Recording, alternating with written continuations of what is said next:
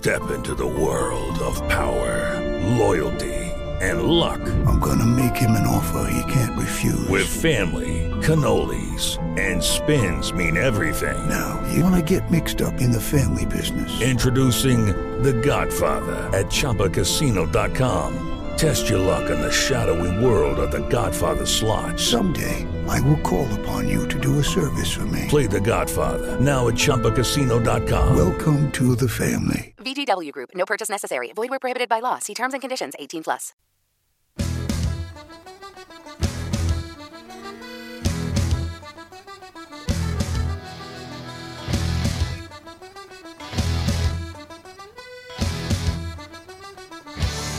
Welcome to the Asylum. And now, your hosts, Rick Fleeger and Rick Briggs. Welcome back to an all-new episode of the Asylum Fantasy Sports Show from the on the Asylum Fantasy Sports Network and AsylumFantasySports.com. I am Rick Fleeger flying solo tonight. Rick Briggs had his hair plug procedure done finally today. He won't be able to join us. So I'll, I'll take the reins today. We're going to do things my way. We're going to have a little bit of fun. Hey, hit us up on Twitter, the Asylum Football Inside Slant coming Sunday morning at 10 o'clock, hopefully with Mr. Briggs, certainly with Mr. Scott Fish, answering all your questions. Get them in now to get them in the mailbag at Asylum Football on Twitter, asylumfootball at gmail.com. Get them in this week, and we will be certain to get them answered on Sunday morning live on the air. You can also call in 646 478 4679.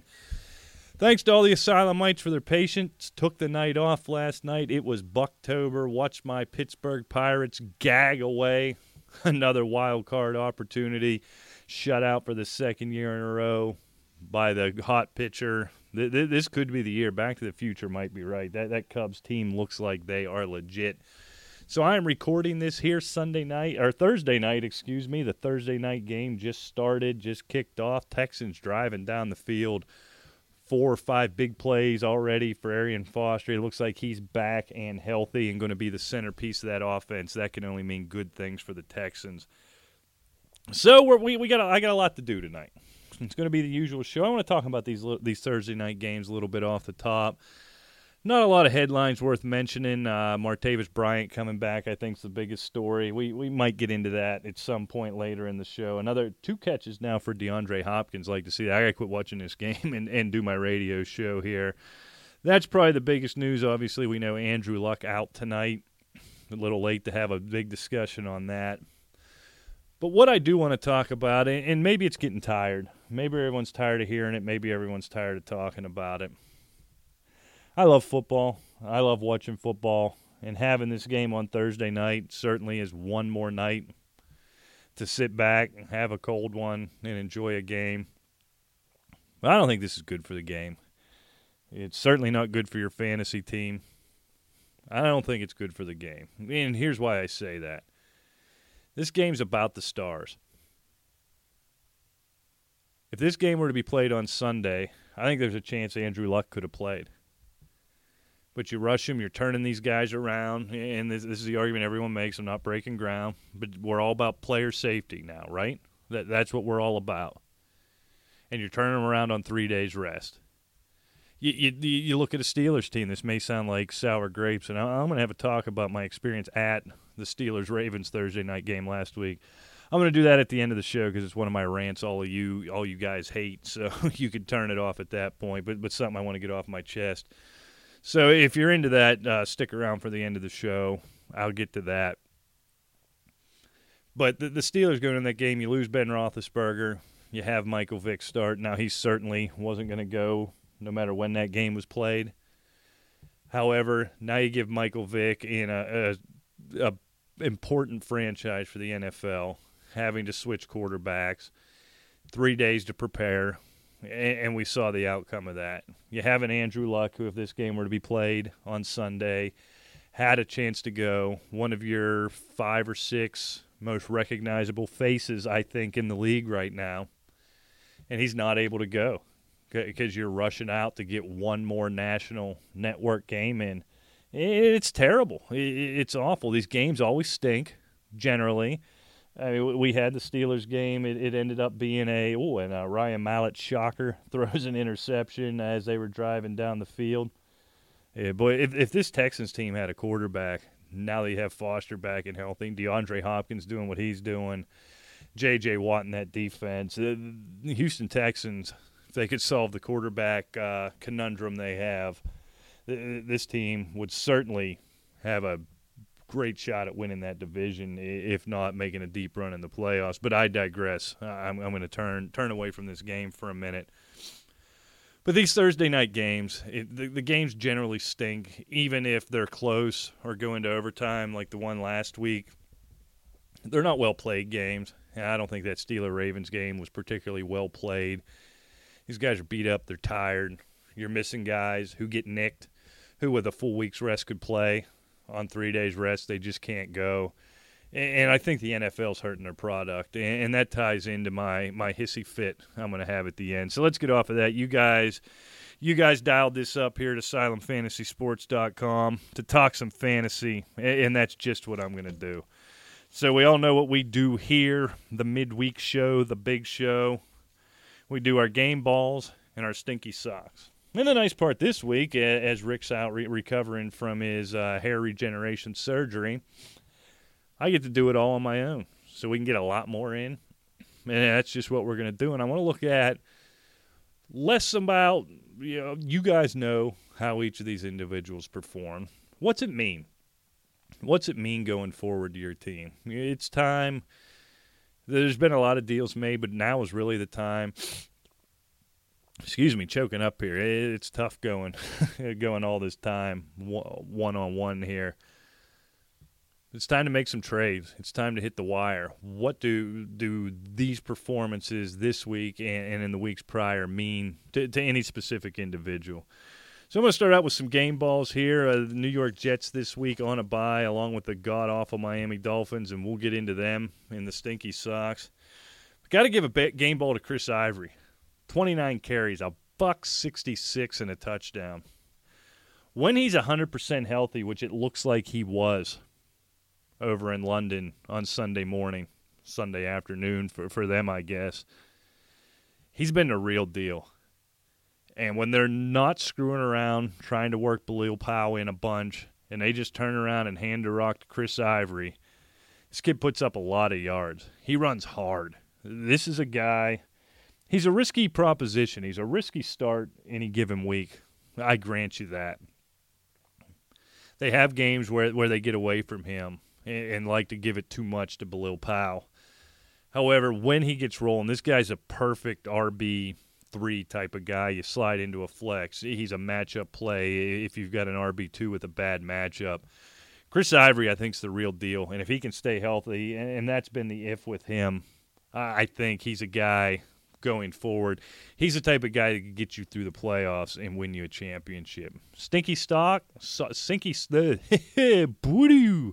That, that's uh, what do you what what'd you think of that, Rick? That, that was pretty terrible. Now I'm talking to Rick. He's not even here. I'm an absolute mess. Oh, jeez. that, that's just pathetic. Yeah, it was. It was pathetic. A stinky sock, if I can say that. This guy deserves a gnarly, gnarly one. Yeah, Rick, Rick always comes up with the, the the way he gets them to that point. I'll save that for him once he gets back. But I'm going to stick with that game. Ryan Tannehill in so many ways. This game specific, specifically, 19 for 44, a buck 98, two touchdowns, two picks, and, and quite frankly, he wasn't that good. if if if that makes any sense to you. He looks terrible. He looks lost. This Miami team, it is completely falling apart. Coach Philbin gone. This afternoon, they fire the defensive coordinator after they basically have a team coup on the defensive side of the ball, run him out of town. Tannehill smack talking the, the the practice squad and making fun of their salary. He looks for all the world like the guy who got the big money and then forgot how to play. I want no parts of Ryan Tannehill. I want no parts of the running game. Lamar Miller. You know, where, where all you Ajayi guys at? what happened there after that beating we took on him? I think Jarvis Landry probably the only guy on that squad I'll play week in and week out. He had a bad week last week, but they try to force the ball to him. They find lots of ways to get the ball in his hands. So I, I think he may be all right. But at this point, this, this Miami team has just become an absolute disaster, and you got to stay away from it. Another game ball. We talked a lot about this guy last week. TJ Yeldon comes off a performance, finally gave him big carries 22 carries, turned it into 105 yards, couldn't get in the end zone. Jacksonville couldn't get anywhere near the end zone. Now, this is interesting. He was on, I don't know if it was this show or the Fantasy Sports Network show. Rick and I were, were doing a segment of uh, you sit tight or cut bait, basically, is what it was. And TJ Yeldon came up in that conversation. I think we agreed you hold on and you give him some time. He seems to be finding his way a little bit. I think he's a risky proposition each week, but but what he is is the number one guy there you know, Denard Robinson looks like he may be coming back. We'll, we'll, see what type of role he plays in the offense when he comes back. But this is TJ Yeldon's gig, and he's getting better as the year goes on. I think certainly as a matchup play, although I'm never sure what a good matchup is for Jacksonville, like what I've seen out of Bortles, Allen Robinson tearing it up, just can't seem to find ways to score and finish games you think the Bucks this week would be would be a nice matchup for him and for Jacksonville. But TJ Yeldon, I think this is a, a good uh, again a good three RB three flex type of guy, situational situational play. But if you're not deep at running back, I, I don't think he's a guy that's going to kill you. And I think things are heading in the right direction for TJ Yeldon. So uh, a big old game ball there for him. Let's head to New York. Shane Vereen, five carries, 21 yards. Nobody expected much out of him running the ball. What I find jarring, zippy catches, nada, zilch, the same amount of catches as Rick Briggs had this past week. That's concerning. That's his role. We get no less than 10 Shane Vereen questions a week. I'm in a PPR league. I have this underperforming running back. Do I want to plug Shane Vereen in? You name your guy Doug Martin, who who we'll get to him later. But guys of that ilk, guys on the fringes a little bit, and you want to start Shane Vereen because what he can do in the passing game. I think this is going to be a common theme. I'm not sure he gets shut out a lot of weeks like he did this past week. This isn't a New England offense. Tom Coughlin isn't going to key in on a matchup with Vereen it's not what Tom Coughlin does. They're going to push the ball down the field to, to Odell Beckham and, and now to Randle. And if God, if Victor Cruz could ever get back, they're going to employ a power running game with, with Jennings and Williams. And, he, I don't think you're going to see either one of those emerge as the number one guy. We, we get a lot of questions about that, and I ask myself that question a lot of time: is a somehow a Rashad Jennings owner across so many leagues? It, it, it makes me sick. Shane Vereen doesn't have the role in this offense that he had with New England. He's a nice complementary piece. I don't think you can trust him any given week. It was it two or three weeks ago. I think he had seven or eight grabs. He was targeted upwards of ten times. I think that's more the anomaly. I, it's just not the way New York plays offense. It's not the way Eli runs his offense. And I think Shane Vereen for this week and for several weeks going forward was a big time stinky sock candidate. And there's going to be stat lines like this. I think there's going to be a lot also two and three catch for 14 and, and 20 yard type of games that'll kill you as well. Uh, he was a candidate for big catches and big yards in New England those days are over. They they just haven't adapted their offense to Shane Vereen's skill set, and I expect a lot of this going forward. Excuse me. Game ball. Boy, this guy pops his head up every now and again. He, he's playing right now.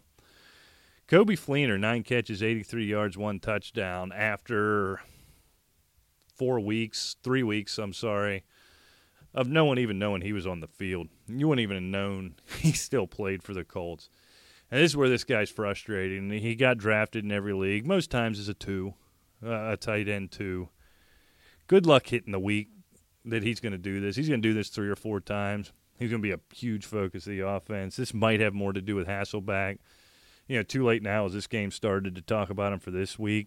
But with that being said, not a guy I trust, but hats off to him. Nine for 83 in that touchdown there last week, and yeah, hope he enjoyed it. I, I don't think we're going to see a whole lot of that going forward. I'm going back to New York for my next stinky sock. Odell Beckham. After everything he did last season, he's had some I games. He's been fine. Hadn't been great. Last week, five catches, 38 yards. For being a first round draft pick, or at worst, a very, very high second round draft pick, it's very well possible that OBJ is killing your squad. I don't know what it is. I don't know if they're taking defenses are taking him away, if he's not getting open. He seems to be at least mildly mildly, I would say, in Coughlin's doghouse after after the little incident last week. I don't know if he can turn it around. I mean, this is a guy we saw for half a season.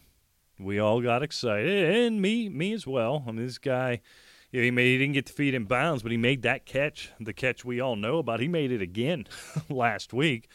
This time he didn't get his feet down, didn't get anything in bounds, but he did it again. He's so he's got the greatest hands in the league, no question about it.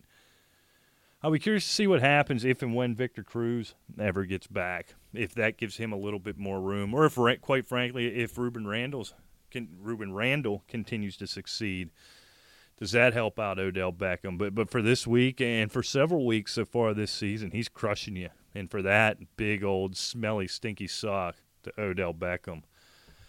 Back over to the game balls. Now we talked about uh, Coby Fleener. I'm going to stay at the tight end position, and here's a guy. He's not getting talked about enough, and just keeps putting up numbers with a young quarterback who's performing in over his head a little bit. How about Charles Clay? Nine catches, 111 yards. Didn't find the end zone this week, but this dude is making plays nonstop. He's scoring big touchdowns.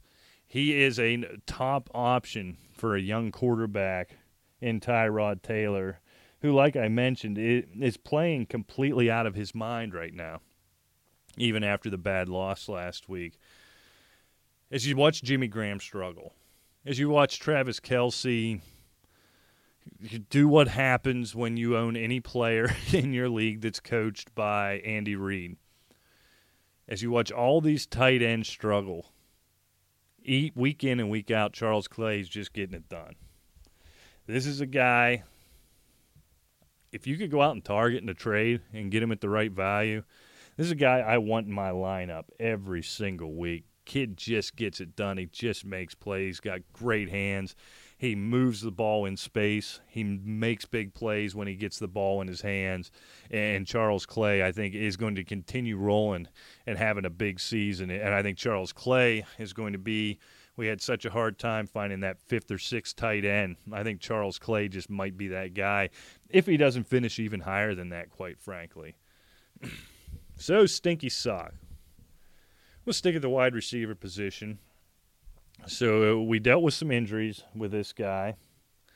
Then we dealt with a real stinker. And then we dealt with saw a very nice solid game. And then another stinker, Mike Evans, three catches for 32 yards, while Vincent Jackson just went off with 10 for a buck 47 and a touchdown. And here's why I bring this up. 3 for 32, he wasn't completely forgotten. He was he was targeted. He he got his looks.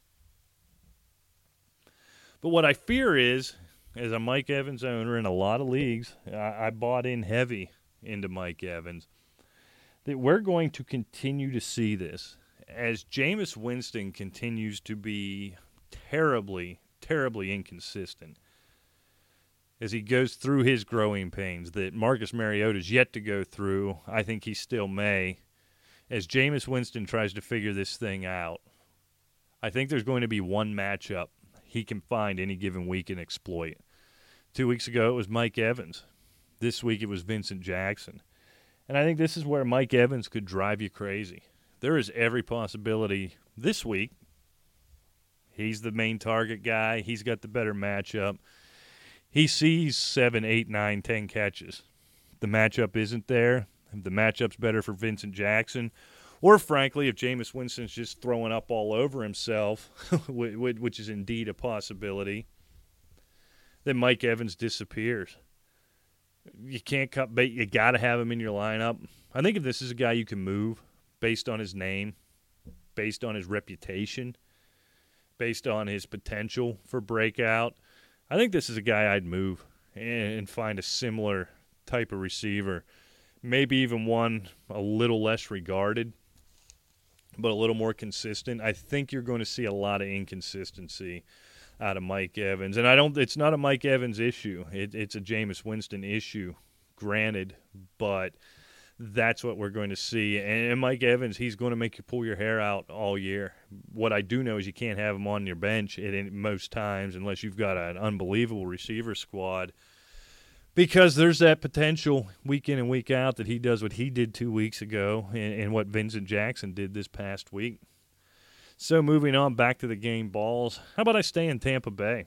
Got to give a nod. Doug Martin, finally, four weeks into the year, after I spent the entire season, uh, preseason, and first couple weeks of the regular season screaming that Doug Martin was going to be the guy to turn it around, and not performing horribly, but but certainly underperforming, and and not putting up the type of numbers you want to see, that we want to see any given week from our our number two wide two running back. Quite frankly. Doug Martin, 20 carries, 106 yards, touchdown. I think what sticks out here is the 20 carries. I think they made the running game a, a priority. You saw Sims. I think he was on the field 30 some plays. Doug Martin, that almost the exact same amount of plays they were on the field. They looked to establish the run. They worked the running backs into the game, made them a priority. Jameis Winston, as he threw up his four picks, I think this is something again. There's going to be an inconsistency, but I think Doug Martin may have turned the corner. I think this this may be the beginning of them giving him enough workload to to keep your team afloat, to keep their team afloat, quite frankly. And I think Doug Martin, he's going to have his 16 carries for 45 or 55 yard type of games, and he's going to crush your soul. But I think as an RB, I'm going to stick with him as a low two as a high three for for Doug Martin. This is a guy, you know, in the league of consequence. I'm trying to make do some wheeling and dealing, but for right now, this guy is my number one back. as I went uh, no running back in in that league, and it's worked out. I'm sitting at three and one, and if Doug Martin can put together more more stretches like he had here in in week four, I think things could pan out for me a little bit. So let's go back to the stinky socks. We just did Mike Evans. Now, now this one I just want to bring up. I really want to give the guy some dap more than I want to give him a stinky sock. But Julio Jones, after Atlanta got up about 84 to nothing halfway through the first quarter, he's been a little bit nicked up, didn't see the field, finished with only four catches for 38 yards. So for all us daily players, who who spent the nine thousand dollars on Julio Jones. We want to give him and the entire Atlanta coaching staff just a big old gnarly smelly sock for crushing us. This isn't a Julio Jones issue. I fully expect him if Washington can keep it under 40 in the first half to see Julio Jones right back to what he's doing. But just a complete train wreck last week. Julio Jones goes off the field early and often and, and killed killed Julio Jones owners, especially in daily leagues. So sorry, JJ, you got to take a stinky suck here. Four for 38, not good at all. Uh, moving on, uh, game balls. How about Martellus Bennett? 11 for 83 and a touchdown. How about what the Bears last week in general? I thought Oakland was going to go in there and knock them around a little bit. How about your boy Jay Cutler coming back and looking like a legitimate NFL quarterback last week? Do I expect it to last? Certainly not. There's no chance. it's, it's not who he is. It's not who the Bears are. But I think it's who Martellus Bennett is. He's going to pay the price as Jay Cutler struggles. I, I fully understand that. but 11, 83 and a touchdown. Boy, you'll take that any week out of your tight end. And uh, hats off to you, game ball, Martellus Bennett. All right, back to the stinky socks. Melvin Gordon. It, it, this is coming a pretty familiar stat line with this cat 12 carries, 38 yards. Losing work to Danny Woodhead. A complete inability to finish a play, to get the ball across the goal line. I don't know about this kid. I don't know if I trust him any given week. He looks good when he's got the ball in his hand, quite frankly. And that's what's sort of frustrating with him. He he looks like a good running back. You know he looks like? He looks like my boy Ryan Mathews. I'll tell you what, Melvin Gordon isn't a guy I'm trusting at any point ever. I, I can't do it. If I'm going to have a San Diego running back, it's going to be Danny Woodhead. It's simple as that, especially in a PPR format. He he can be the focus of an offense. Melvin Gordon, I think he's going to have a good career in this league. I just don't think it's time yet. And so for that big old smelly stinky sock, Melvin Gordon, take a hike. All right, back to the game balls. How about DeAndre Hopkins coming off nine for 157? I believe he's got three or four tonight. Indianapolis just scored to make it seven nothing. I didn't see who had it. Uh, how about that? Andre Johnson, welcome back to the league. Andre Johnson with the short touchdown catch gives the Indianapolis as the extra point. Looks like it's good. It gives Indianapolis a ten nothing lead. Andre Johnson is alive, stealing a catch uh, touchdown from either T.Y. Hilton, Donte Moncrief. Everybody's got uh, Andre on their waiver wires now. We're all going to rush out and pick him up. I'm not. Good, good for him. I think that he could have some value there down around the goal line a little bit. He's just not enough part of this offense, so let's not overreact. But I, it's good to see. I like Andre Johnson. He's back in Houston. I think that may have something to do with it. It might have been a sneaky play this week for that reason. Had we had time, had we done this show yesterday and had time to preview this, I'd have never had the stones to to recommend him as a start but I think you knew he was going to get his opportunities to score in, in, in his long time home of Houston. So so good for Andre Johnson there. But I'm talking about the Andre Hopkins of the Texans. This cat's getting it done. This cat's a stud. He was the very tail end of that number two tier of wide receivers. If your top tier was was Antonio, was who else? Who all was in that group? Antonio, I think Odell Beckham was in that group, Demaryius Thomas, Julio Jones, I think was in that top group. Then there was that second tier of guys. And quite frankly, DeAndre, your AJ Greens, your cats like that, your your mid second round receiver run that happened in every draft. And then DeAndre Hopkins seemed to be the one who slipped through a little bit. I own a ton. I think I own in in stand PPR leagues, but in full season setting my lineup live draft leagues, I think I owned four or five shares of DeAndre Hopkins, and I took a beating from from from my cohort here. Well, not here, at uh, in the recovery room. From, from other experts, from guys we've had on the show, you know, big believers in DeAndre Hopkins, and this, and for good reason. The the disaster they have at quarterback be, being first and foremost the the unknown of after all we saw from him last season with Andre Johnson on the other side could he do it as the number one guy? The answer is yes.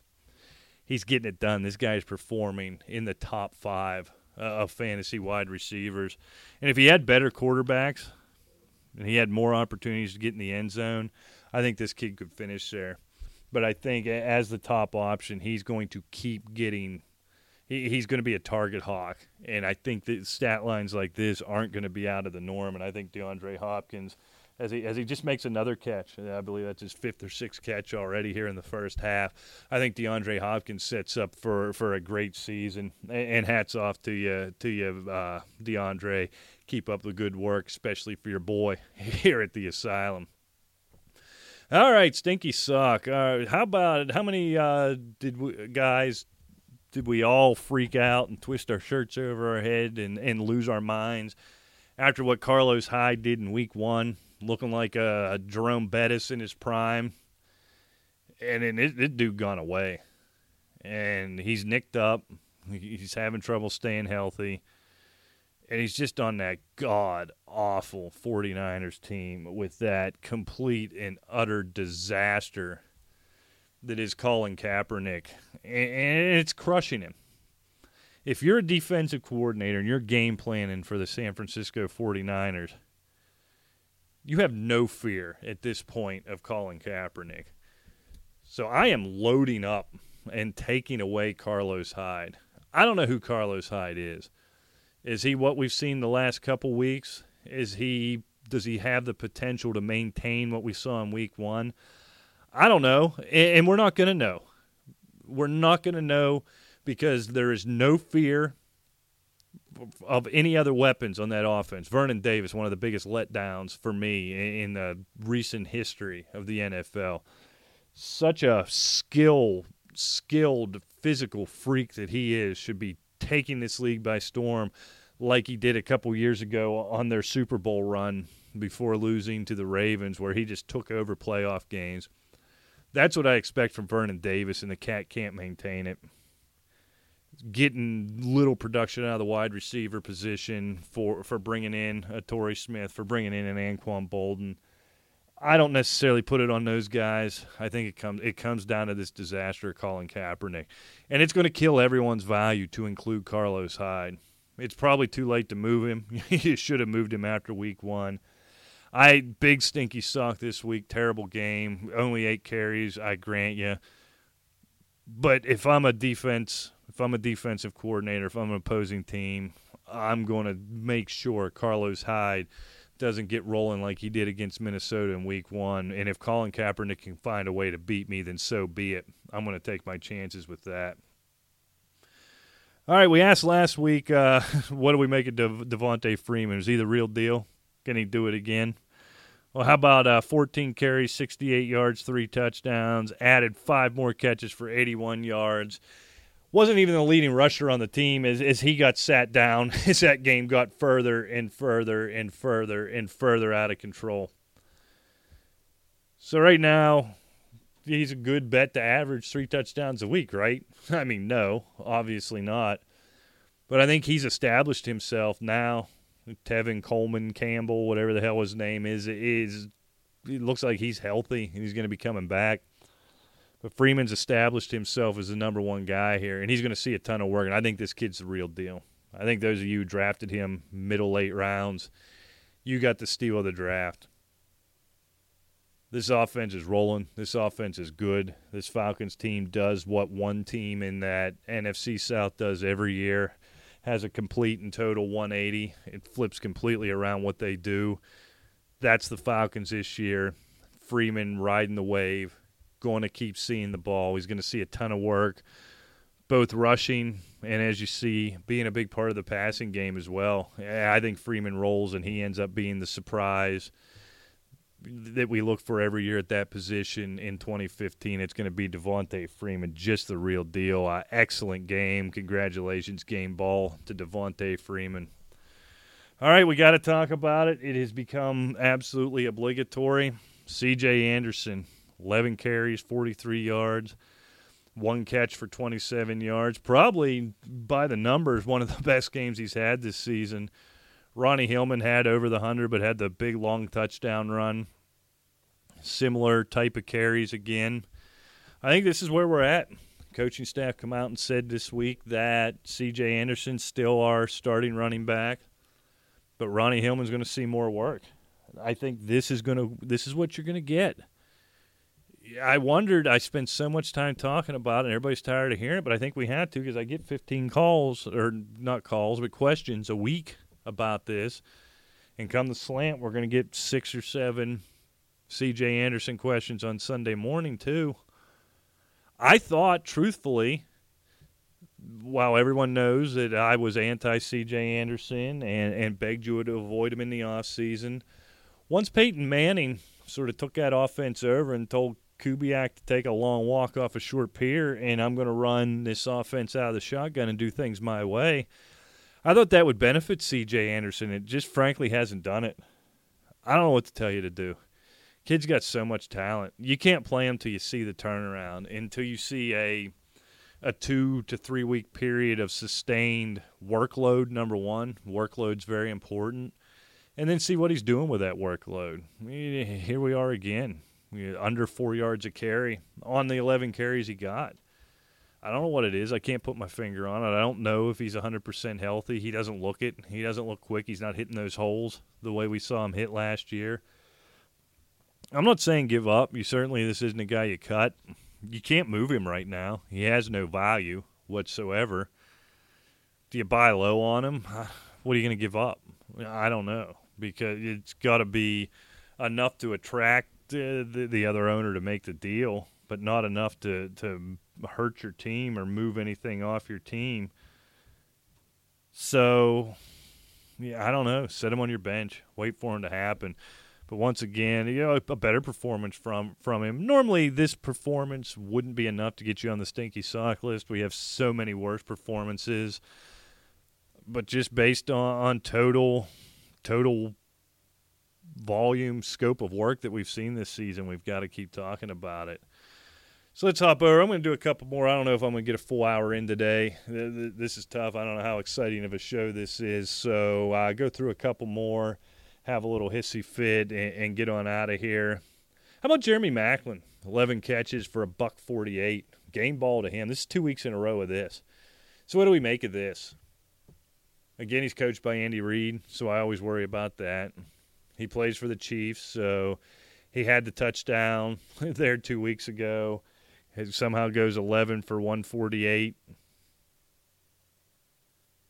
Doesn't somehow doesn't find the end zone last week. I think that's going to be pretty standard. But I think Jeremy Maclin might be the real deal. I think you're seeing you're seeing Alex Smith get the ball down the field more. It's not exciting. It's not pretty, but they're finding ways to get Jeremy Maclin the ball this is a guy, quite frankly, I, I wasn't too thrilled about. Would still make me nervous any given week.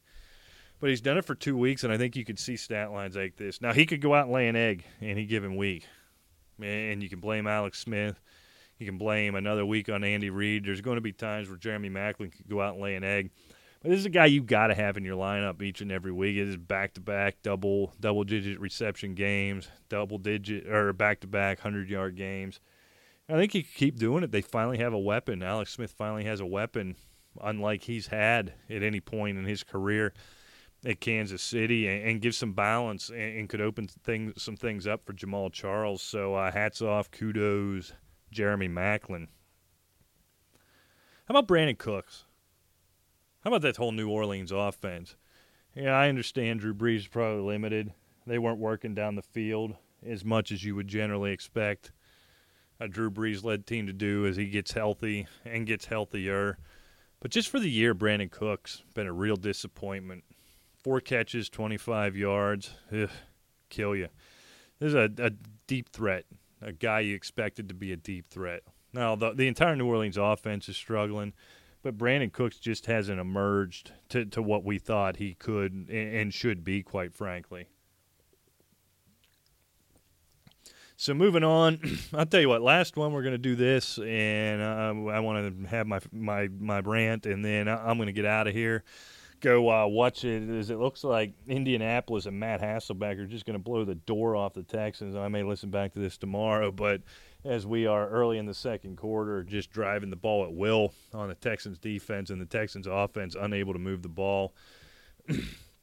How about uh, uh, take your pick game balls here? Duke Johnson, Todd Gurley. Duke nine for 85 and a touch, 81. That's it through the air. Eight carries, 31 yards.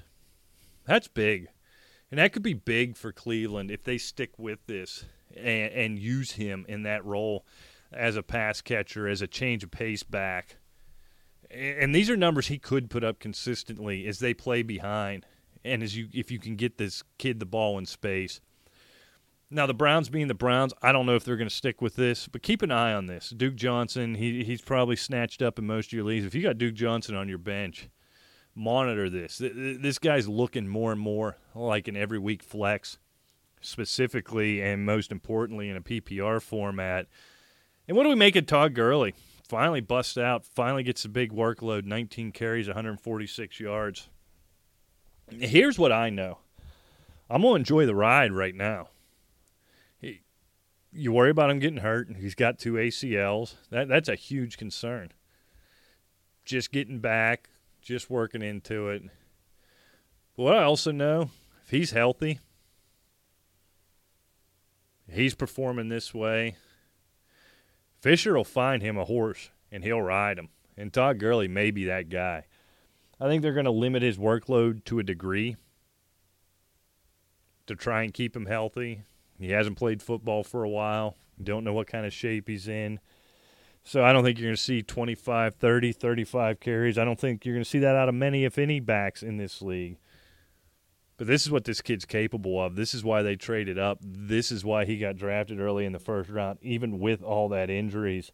And, and it's exciting to see him finally sort of bust out a little bit. And th- this guy, I think, is rapidly on his way to stardom and could be a huge part. If you drafted him early and you were patient, I think the payoff might be coming. So that's it. Let's get off of that. All those game ball socks. I'll, I'll save all the starts and sits, all that type of stuff for the slant on Sunday morning. So one last thing, and I, I, appreciate everybody listening. Probably not as exciting as it normally would be with, with me and the the old man screaming at each other.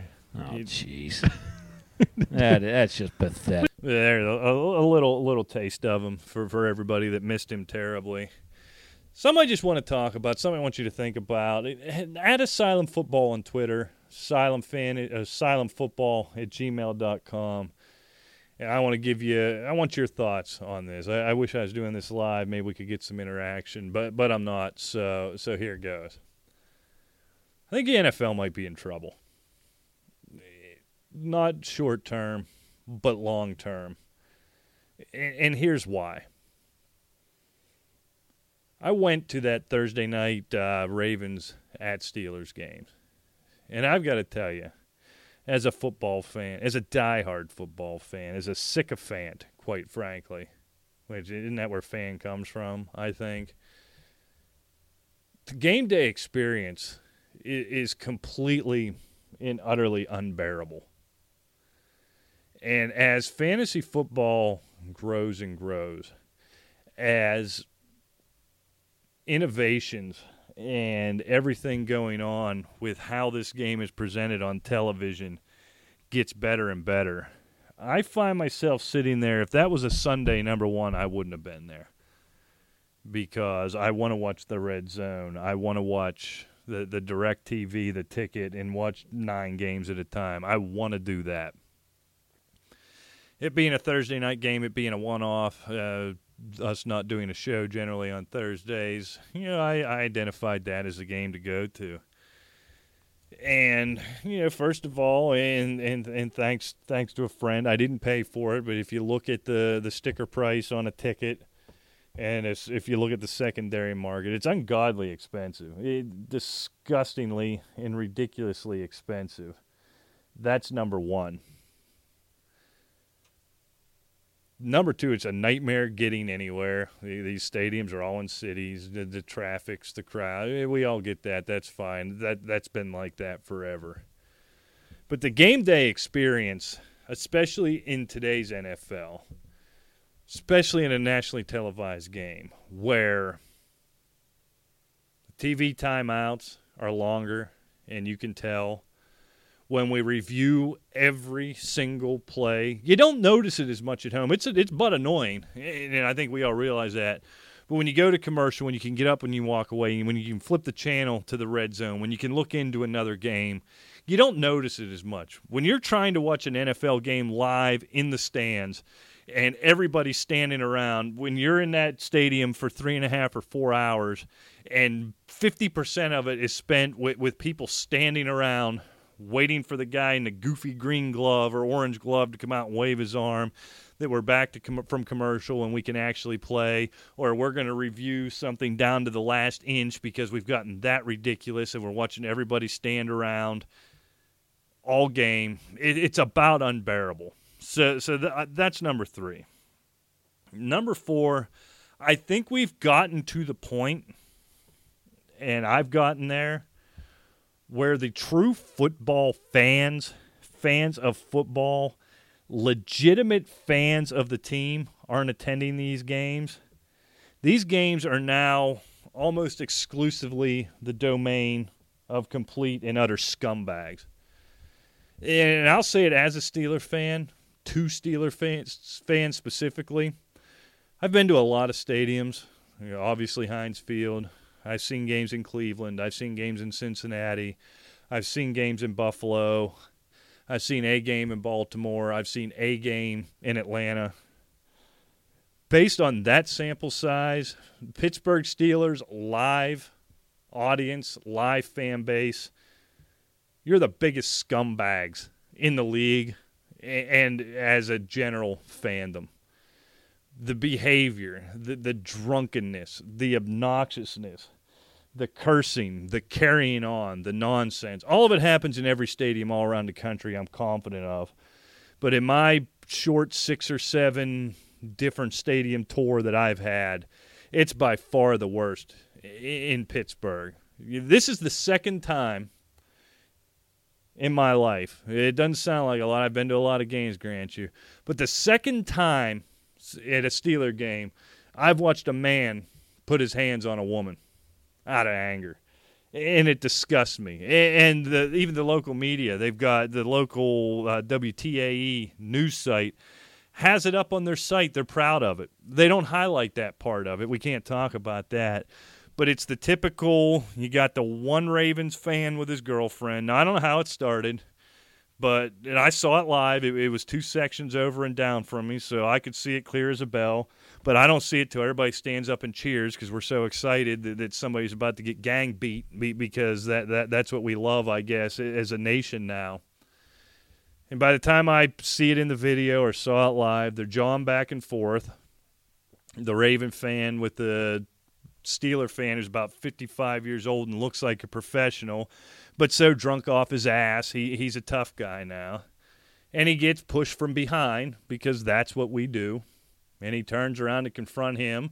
And then the guy behind him punches him in the head pulls him down, holds him down, rips his jersey off. His girlfriend now is trying to pull him out of the fray. So I see another man grab her and start shoving her around and knocking her around. And then they pull, they take, of course, the Ravens fan and his girlfriend out, and everybody cheers and makes fun of them. Just scumbags. You're all scumbags. But I tell, say all that to get to a point where the true football fan, as this game day experience becomes more and more unbearable, isn't there. Now this is the domain of the party guys, the guys who want to go to the game and get so blasted drunk that they have no clue what's going on and carrying on. They think they're Steeler fans. They think they're football fans. Be it, I'll take this away from the Steelers now. That's just my experience. I'm sure this goes on all around the league.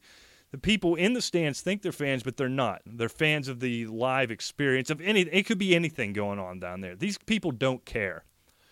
So, what I wonder is as this game becomes more and more visual in terms and presented for television as a television reality show and less and less of a live sport, a live sporting event. Quite frankly, I've made the decision if I don't have a press credential, if I'm not in the box somewhere, which I don't think I'm anywhere close to quite yet, you know, I got credentialed as media by the Steelers this year, and every time I uh, request a game credential, they tell me to pound it, which doesn't surprise me. But other than that, as a fan, I refuse to attend another NFL game. Specifically and certainly on a Sunday, as I care about what's happening in the whole league, not just with one specific team. So, can, with everything else going on, as we learn more and more about concussions and the devastating effects – this gladiator sport, which it is, has on these men going forward? Do we see it go the way of the dodo there? Do you see it as this presses on? Can the team sustain with just TV money? As I believe, I think you're going to see attendance continue to fall. You're going to lose the people who are interested. The real fan doesn't want to be in the stadium anymore, I don't think, by and large, because the real fan gets swallowed up, eaten alive, cursed at, spit on, and all of this by the fan who generally attends a game, by the scumbags who inhabit every NFL stadium around the league, the drunken jackasses all over the country who are these are the folks going to the games right now. And I just wonder what this means for the league going forward.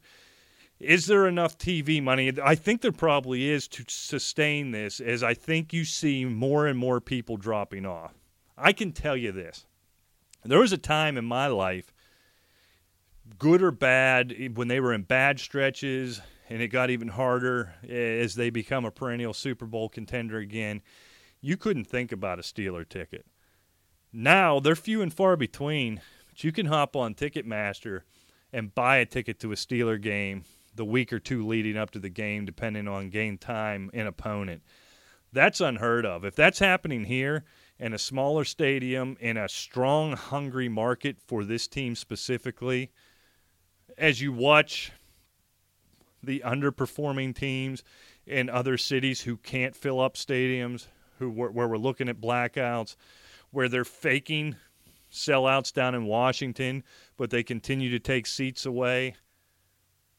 What does this mean for the league? Can it survive almost strictly as a television show? Because as the game day experience gets worse and worse and worse at the stadium – because even if you can avoid all the scumbags, you got to get into the stadium around them. And it's the way then, because of these people, it's the way everybody within the stadium behaves.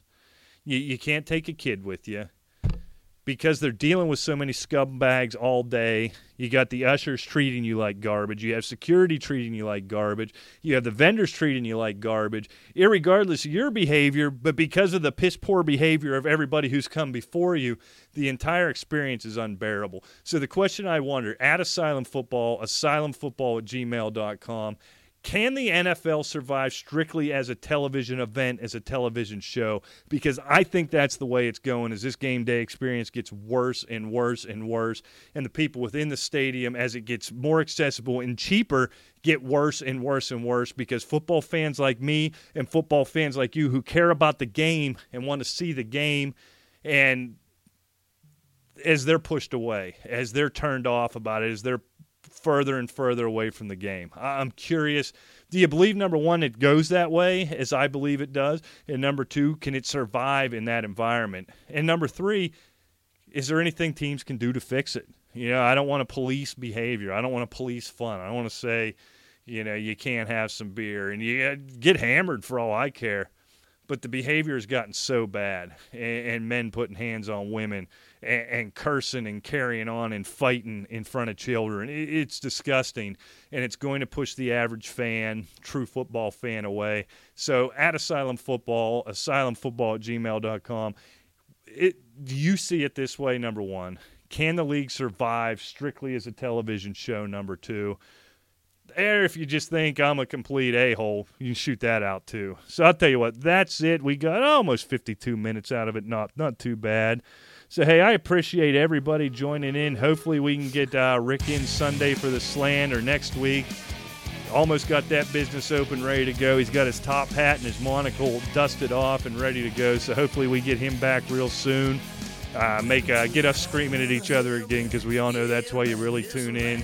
So here we go. Saturday, 1 o'clock Eastern, replayed at 9 o'clock Eastern. FantasySportsNetwork.com, Cablevision Channel 147 and, and cable net cable uh, divisions all over the eastern seaboard, Canada, the Northeast. Check all of that out.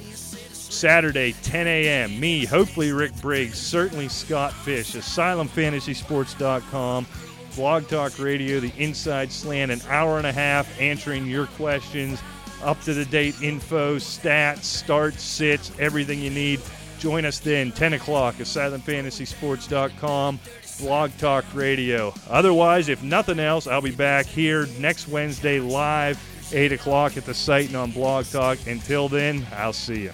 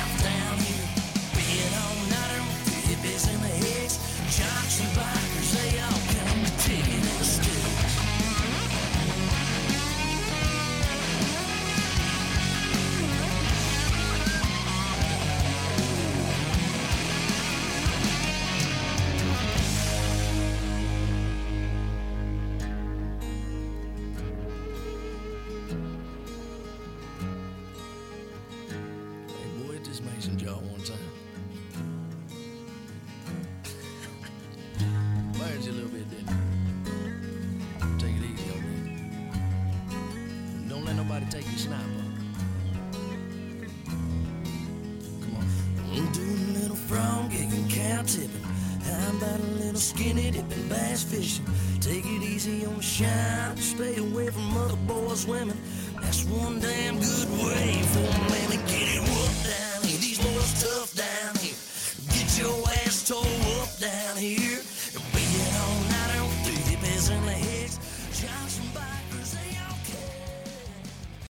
Lucky Land Casino asking people what's the weirdest place you've gotten lucky? Lucky? In line at the deli, I guess? Aha, in my dentist's office. More than once, actually. Do I have to say? Yes, you do. In the car before my kids' PTA meeting. Really? Yes. Excuse me, what's the weirdest place you've gotten lucky? I never win and tell. Well, there you have it. You can get lucky anywhere playing at LuckyLandSlots.com. Play for free right now. Are you feeling lucky? No purchase necessary. Void where prohibited by law. 18 plus. Terms and conditions apply. See website for details.